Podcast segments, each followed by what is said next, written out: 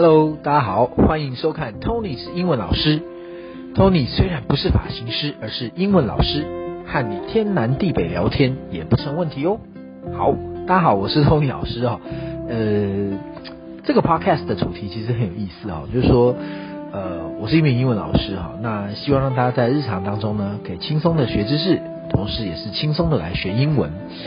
呃，今天想要跟大家聊的主题是哈，就说，为什么你？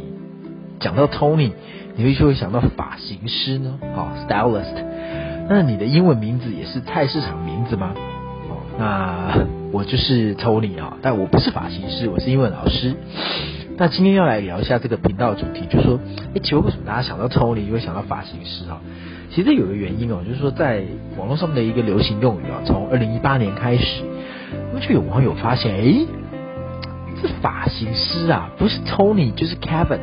我听起来很厉害又简单，所以几乎每一家美容院呢，或者是理发厅呢，都会有一位 Tony。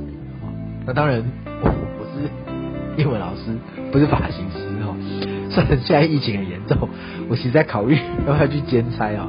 但是如果从学徒开始学，可能太老了，年纪太老了，所以都没有人要收我这个学徒哈。But anyway，呃，不是 Tony，是 Kevin。怎么听起来好像很厉害又很简单？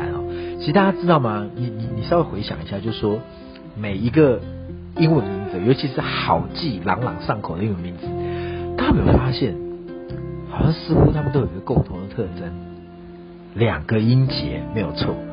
大家有发现，就是 Tony、Kevin、Mary、Peter、whatever，就是好记的名字，是不是都是两个音节的？有没有看到？哦，Sandy、Sally、Mary、Peter、Tony、Kevin。也都是两个音节的，因为其实根据语言学来说，其实东方人，尤其是华人哦，大家在发音的时候，其实这种啪啪啪啪两个音节方面，其实是比较比较比较好发音，比较善于发音的。所以说呢，其实一般大家普遍喜欢取英文名字，而是喜欢取两个音节的哦，这真是蛮有趣的。所以大家的英文名字是什么呢？你的英文名字也是猜场名字吗？好那希望呢，大家都可以在下面哈留言来评论来告诉我，Tony 不是发型师，而是英文老师。我们下次见，拜拜。